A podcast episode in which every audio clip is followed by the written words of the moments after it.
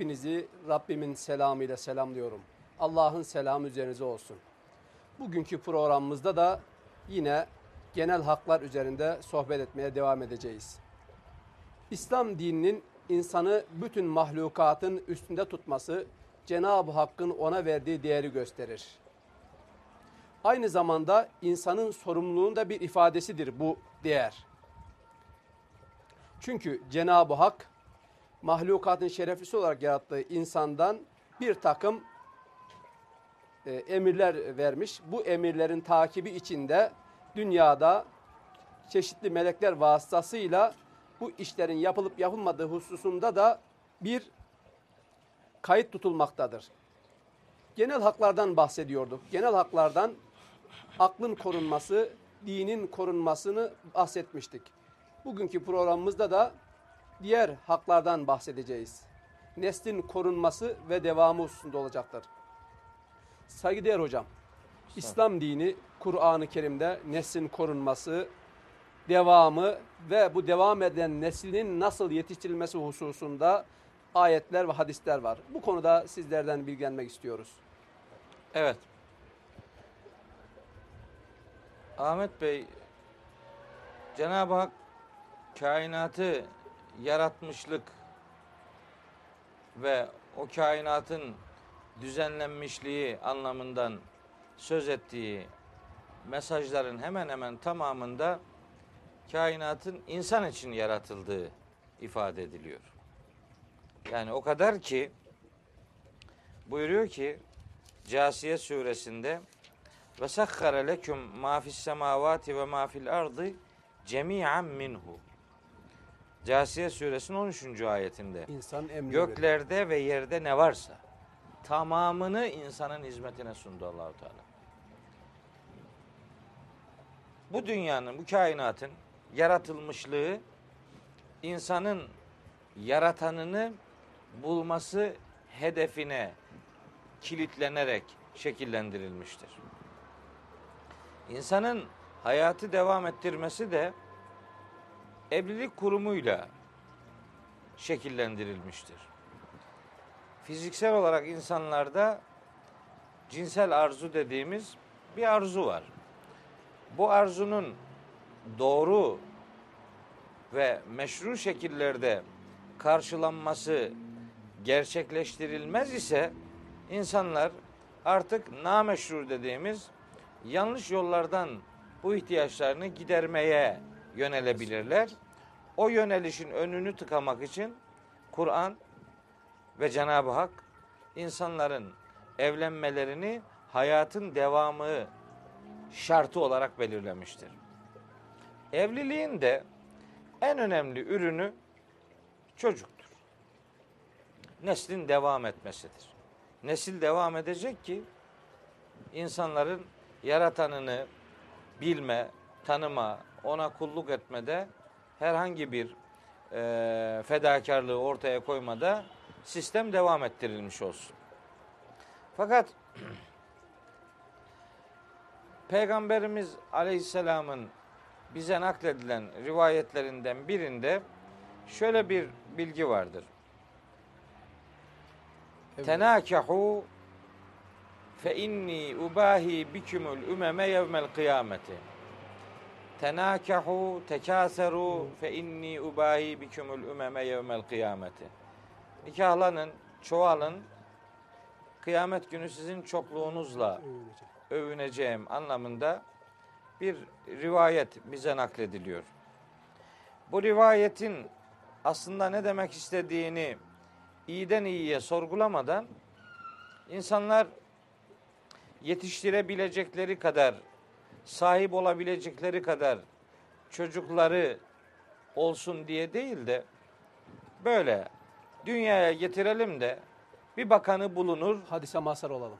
Efendim o övgüye e, layık olalım diye böyle habire çocuk yapma yarışına girişip sanki peygamberimizin böyle bir kalabalıkla övünmesinin onun sayesinde gerçekleşeceği kanaati hakim oluyor.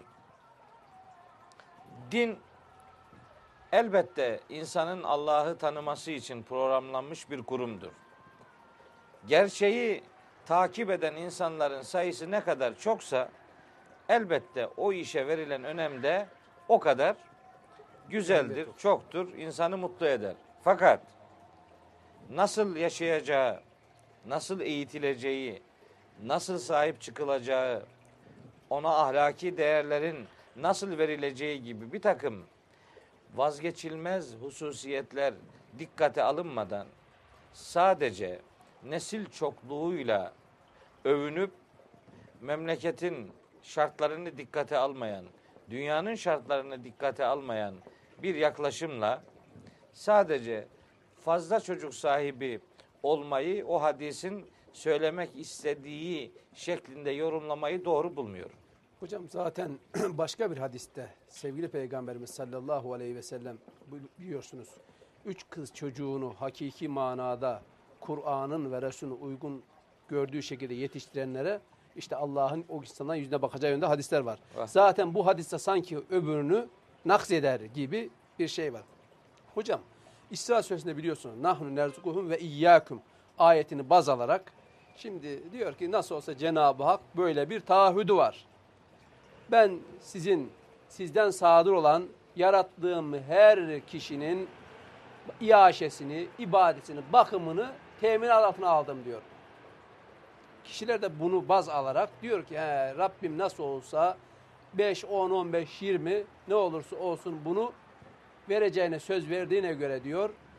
Biz bu konuda yetkiliyiz. İstediğimiz kadar çoğalabiliriz anlayışı da var. Var. Var da işte o sözünü ettiğiniz ayet İsra suresinin işte numarasını söyleyeyim. O ayetin aslında ne dediğini ifade etmek için numarayı söylüyorum. İsra suresinin 31. ayeti. En'am suresinde de var benzer bir ifade. Ayeti kerimede Cenab-ı Hakk'ın söylediği şu. Estağfirullah. Ve la taktulu evladekum imlak. Geçim darlığı korkusuyla çocuklarınızı öldürmeyin. Nahnu nerzukuhum ve iyyaküm. Onları da sizi de rızık- rızıklandıran biziz. Bakın burada doğmuş olan çocuğun öldürülmemesi gereğinden söz ediyor. Çok fazla çocuk yapmanın övgüsünden söz edilmiyor. Bakın o gün toplumda, Arap toplumunda özellikle kız çocuklara karşı canavarca bir tutum, tutum vardı. Adamın kız çocuğu olduğu zaman ona kız çocuğu müjdelendiği zaman yüzü kapkara kesili verirdi. Utanç vesilesi kabul ediyor. Bakın Nahl suresinde onu Yüce Allah şöyle ifade ediyor. Buyuruyor ki 58. ayetine Nahl suresinin ve idâ buşşira ahaduhum bil unsa onlardan birine kız çocuğu müjdelendiği zaman zalle vechuhu musvedden ve huve kazim öfkesinden dolayı yüzü kapkara kesilirdi. Yetevara minel kavmi min su'i ma buşşira bihi kendisine müjdelenen o kötü çocuk haberinden dolayı kavminden utanır.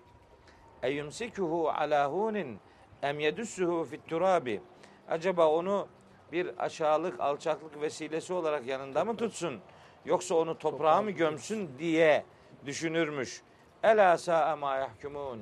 Dikkat edin bu adamlar ne kadar da kötü hüküm veriyorlar diye doğmuş çocukların öldürülmemesi gerektiğinden söz ediyor. Dünyaya gelmiş bir insanın en önemli hakkı hayat hakkıdır.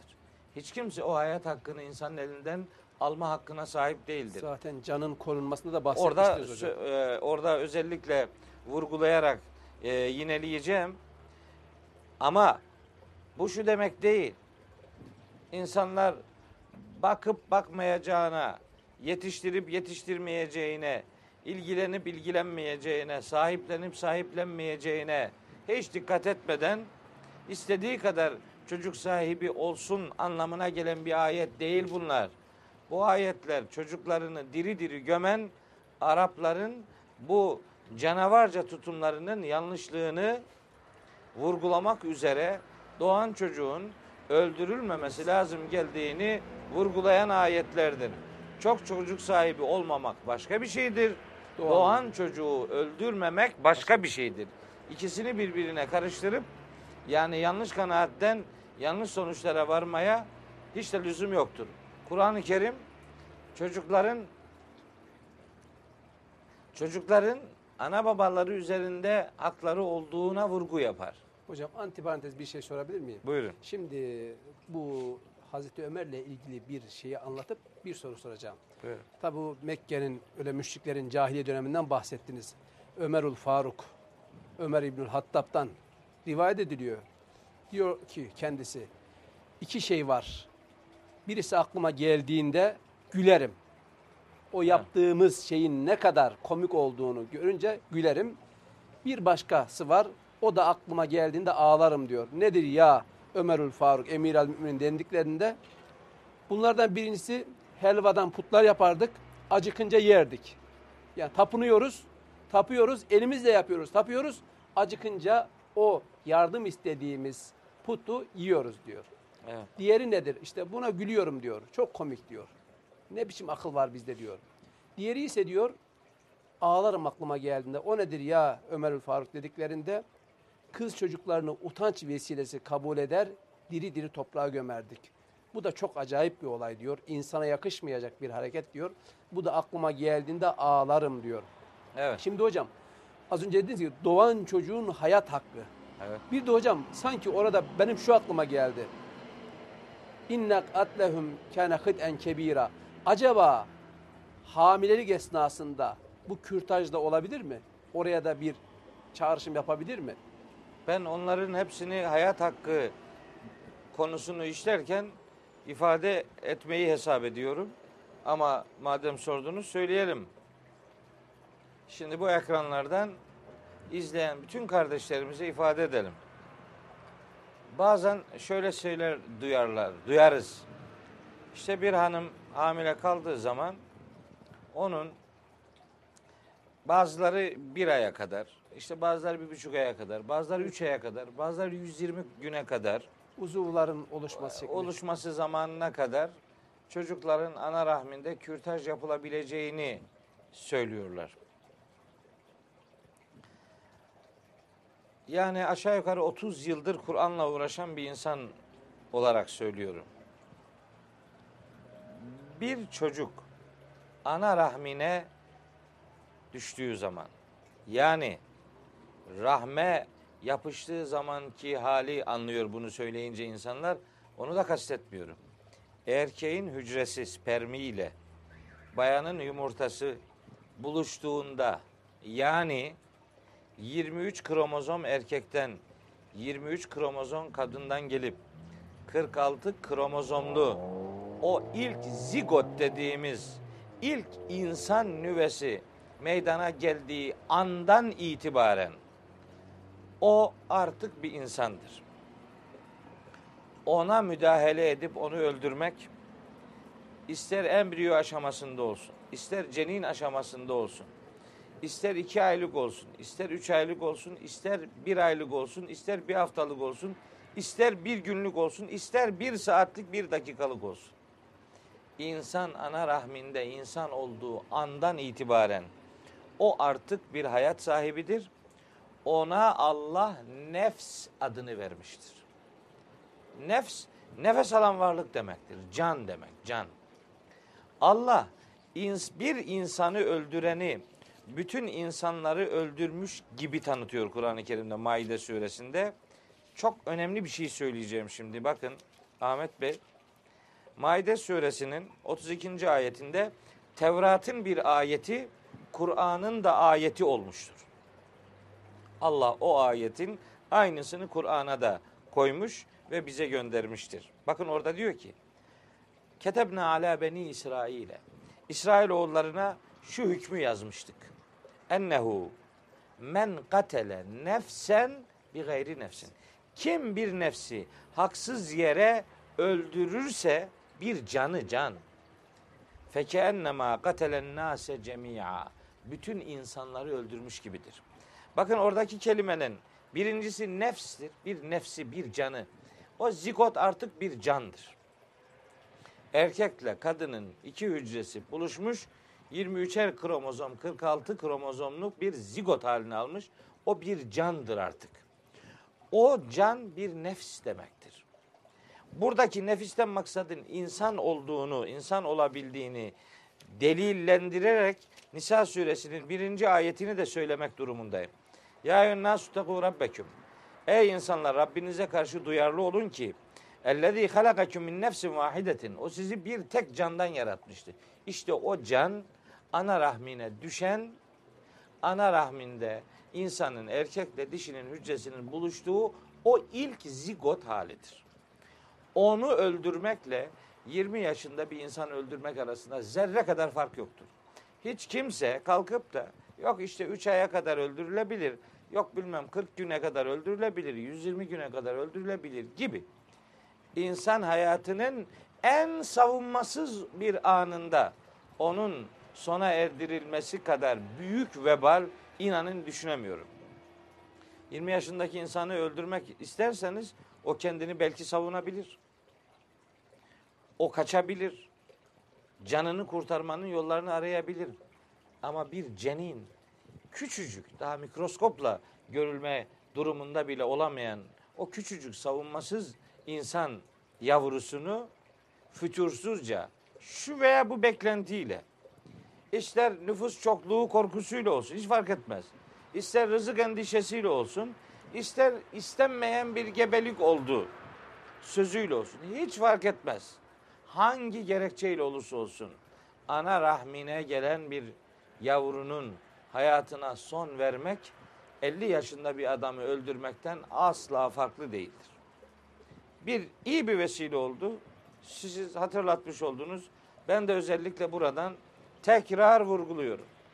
İster kürtaj denen o işlem olsun, ister başka vesilelerle oluşmuş bir çocuğu yani ana rahminde ana hücresiyle baba hücrenin buluşmasıyla meydana gelen o zigotu öldürmek cinayetin en büyüğüdür.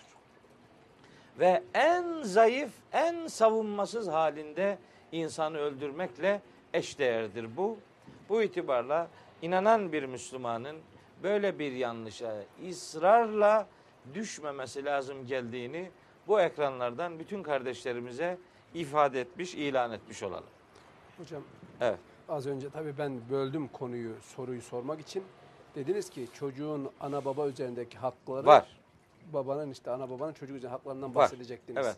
Ana babanın çocuklar üzerindeki haklarını ayrı bir programda işleyeceğiz. Madem neslin korunmasıdır maksat, oradan çocuğun ana baba üzerindeki haklarından biri hayat hakkıdır. İşte bu anlattığımız. Çocuk küçücük ilk günden, ilk andan itibaren Allah'ın ana babaya verdiği en büyük emanettir. O emanete hıyanetlik yapmak hiçbir ana babaya yakışmaz. Hakkı da değildir. Ha bir insan çocuk yapmak istemeyebilir. Çocuğun oluşmaması için yani erkekle kadının hücrelerinin buluşmaması için insanlar önlem alırlar, tedbir alırlar. Onun tekniğini insanlar bilirler. Ama oluştuysa yani o, o iki hücre buluştuysa bitti artık. O Allah'ın kontrolündedir ve o ana babaya verilmiş en büyük emanettir.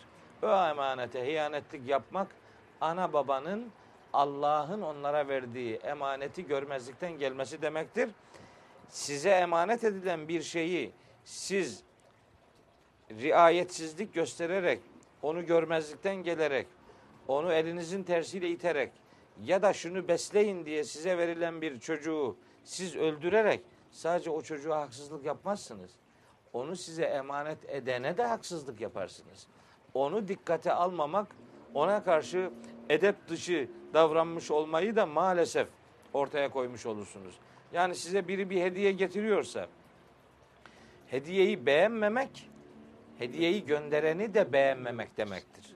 Yani çocuğun hayatına son vermek, onu emanet olarak veren Allah'ın da insana verdiği emanete riayetsizlik ve Allah'ı ciddiye almamak sonucunu da beraberinde getirir.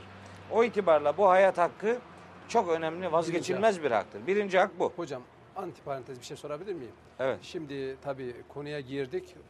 İnsanoğlu insan bilmediğinin düşmanıdır. Evet. Ki her ne kadar bilmemek mazeret olmazsa da Tabii böyle bir şeyle iştigal etmiş olanlar olabilir ki hı. bu basından yayından değiş.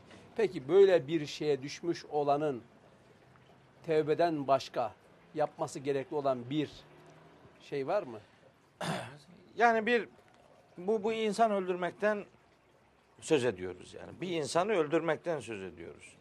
Bu insanı ana rahminde öldüren bir insan yani kabahatlerin en büyüklerinden birini işlemiştir. Allah'a karşı çok büyük bir özür borcu vardır. Yani şöyle bir terazi örneği verecek olursak insanın amelleri terazide tartılacaktır ruzi mahşerde. Eğer sevap hanesi ağır gelirse günahlar hafif kalırsa kurtulacaktır. Günahlar hafif ağır gelir, sevaplar hafif kalırsa o zaman durum çok kötüdür, azap söz konusu olacaktır. Mesela böyle kürtaj yapmış bir insan düşünelim. Çok büyük bir kabahat işlemiştir. Yani inanın yani bu kabahati ifade için kelime bulamıyorum. Çünkü o yavrucak daha gözünü dünyaya açma fırsatı bulamadan annesi ve babası tarafından öldürülüyor. Bu ne kadar acı bir şey. Kendi çocuğunu öldürüyor. Kendi elleriyle öldürülüyor. Bu, bu anlatılabilir bir şey değil. Hani çocuğunun ölüm acısının ne olduğunu herkes bilmez. Bakın ben bundan 14 sene önce bir trafik kazası geçirdim ve ben bir oğlumu o trafik kazasında kaybettim. Cenab-ı Hak bana evlat acısını tattırdı. Bunun ne olduğunu çok iyi biliyorum.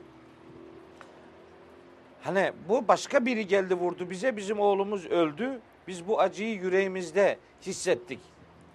Ama bu sözünü ettiğimiz mesele de başkası gelip bir şey yapmıyor. Sen karar veriyorsun. Anne olarak ve baba olarak. Bazı babalar biliyorum hanımlarını zorluyorlar. İstenmeyen bir gebelik meydana geliyor diye hanımını zorlayarak kürtaj yaptırıyor. O babanın yatacak yeri yoktur yani. Çok büyük bir günah işlemiştir bunu yapan adam. Bu ne demektir? Bu terazinin günah kefesi ağır bastı. Sevaplar hafif kaldı. Peki bu adamın yapacak hiçbir şey yok mu? Var. Ne yapacak? Büyük özür borcu var Allah'a bir. İki, sevap hanesini ağır hale getirecek yatırımlar yapması lazım. Yani başka insanların çocuklarının yetiştirilebilmesi için fedakarlık yapması lazım. Onlara sevgiyle bakması, ekonomisiyle desteklemesi, ahlakıyla ilgilenmesi, eğitimini üstlenmesi gibi çocuk cinsinden kabahati olan bir insanın Çocuklarla- çocuk cinsinden iyilik yapmasını ona öğütlerim.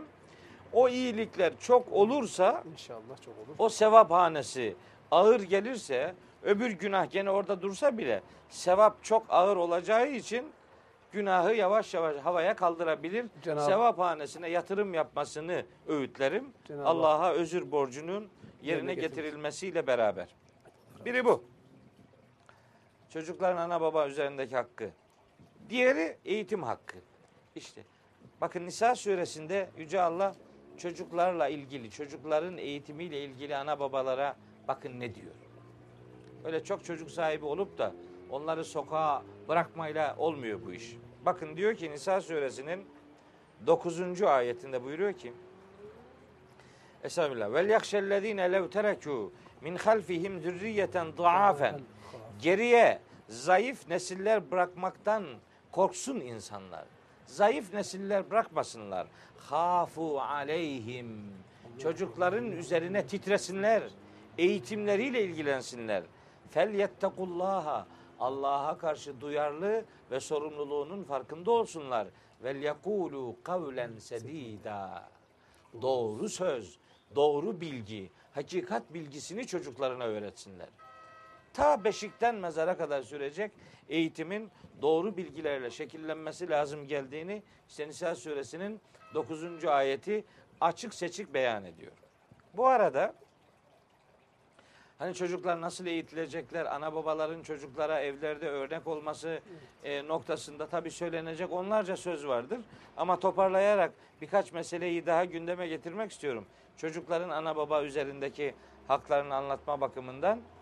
Çocukların ana baba üzerindeki haklarından en vazgeçilmezlerinden biri de ana babaların çocukları helal rızıklarla beslemesidir. Bir çocuğun anası ve babası üzerindeki en önemli haklarından biri onların ona helal rızık vermesini vermesi hakkıdır. Onu Allah çocuklara bahşetmiştir. Ana baba çocuklarını helal rızıklarla besleyecekler. Helal rızıklarla beslenmeyen çocuklar genlerinin yapısını kaybederler. Haram rızıklarla, haram gıdalarla beslenen insanların genleri bozulur. Bakın, bakın onun da ayeti var Kur'an-ı Kerim'de. Buyuruyor ki Yüce Allah, demin okuduğum ayetin hemen peşinde. Yani Nisa suresinin 10. ayetinde. Hani Kur'an'dan konuşmayanlara sesleniyorum. Bu kitabın hemen her konuyla ilgili mesajları var. Yeter ki bu bu konuşulsun. Bununla diyalog kurulsun. Buyuruyor ki İnnellezîne ye'kulûne emvâlel yetâmâ zulmen innemâ ye'kulûne fî butûnihim nâra. Yetimlerin haklarını ya da insanların haklarını haksız yere yiyenler yani haksız mal kazananlar bu devletin hakkını almak, kamunun hakkını almak, bir başka insanın hakkını almak vesaire vesaire. Çalmak, çırpmak ne akla geliyorsa haram gıdalar yiyenler bilsinler ki innema ye'kulune fi butunihim nara. Onlar karınlarına Ateşler. ateş dolduranlardır. Karınlarını ateş doldurmak belki mecazi bir ifade gibi algılanır ama aslında mecaz değil bu, hakikattir. Yani haram gıdalar insanların genlerini bozarlar. O geni bozulmuş insan, nesiller artık çileden çıkmış, rotasını şaşırmış, ne idüğü belirsiz yanlışlıkları yapan insanlar haline maalesef gelirler. Onun için mesela bir ayet daha söyleyeyim. Aklıma geliyor şimdi söylemeden e, geçmek istemiyorum. Bakın gene Nisa suresinin bu defa 29. ayeti. Buyuruyor Yüce Allah. Estağfirullah. Ya eyyühellezine amenü. Ey inananlar. La te'külü emvaleküm beyneküm bil batıl. Aranızda mallarınızı Haksız. haksız yere yemeyin. Yani haksız kazanç elde etmeyin. İlla en tekûne ticareten en teradın minküm. Aranızda razı olacağınız ticaret hali hariç mallarınızı haksız yere yemeyin. Ya da şu böyle şöyle bir anlamı da var. Aranızda anlaşabileceğiniz ticaretle bile olsa gene birbirinizin malını haksız yemeyin. Adam darda kalıyor, öbürü ona mecburen e, bir şeyi dikte ediyor. Adı ticaret bile olsa insanlar bir şeye mecbur oldukları için razı oluyorlar ama o razılık hakkın hakikatin ölçüsü değildir. O itibarla haksız yere birbirinizin mallarınızı yemeyin. Ayetin sonunda diyor ki ve la taktulu enfuseküm. Böylece kendinizi öldürmeyin. İşte bu kendini öldürmek demek fiziksel olarak haram gıdalarına beslenenler karınlarına ateş dolduranlardır ve nesillerinin genlerini bozanlardır. Çocukların ana babası üzerindeki en önemli hakları aşağı yukarı bunlardır. Tali haklar da vardır. İşte asıl haklar nedir? Hayat hakkı, Eğitim rızık hakkı, eğitim hakkı en önemli haklar bunlardır. Ama bir ana babanın çocuğu çocuğuna vermesi gereken başka değerler de vardır. Nedir bu? Mesela güzel bir isim vermek. Öyle garip isimler veriliyor ki bunu anlamak mümkün değildir. Çocuk iyi şeylerle anılmak ve ismiyle, anlamıyla hayatını buluşturmaktan zevk alır, zevk almalıdır. O değerler onlara benimsetilerek çocukların hayata bakışı daha başından programlanmış olur. Bu itibarla güzel isimlerle anılmak da çocukların ebeveyn üzerindeki hakları arasında sayılabilir. Daha söylenmesi gereken başka şeyler de var. Ama programın bittiği işaretini alıyorum. Ben faydalı eğitimlerle yetiştirilebilecek kadar çocuklar yapılması lazım geldiğini, e, çocuk enflasyonunu kızıştıracak davranışlardan uzak durulmasını ve sahip olduğumuz çocuklarımızı helal rızıklarla ve doğru değerlerle, milli manevi değerlerle yetiştirebilme görevimizin bulunduğunu unutmayan bir ömür yaşamamızı nasip etmesini Rabbimden niyaz ediyorum. Sevgili izleyiciler bir sonraki programımızda yine bu genel haklardan bahsedeceğiz. Selamlar, saygılar.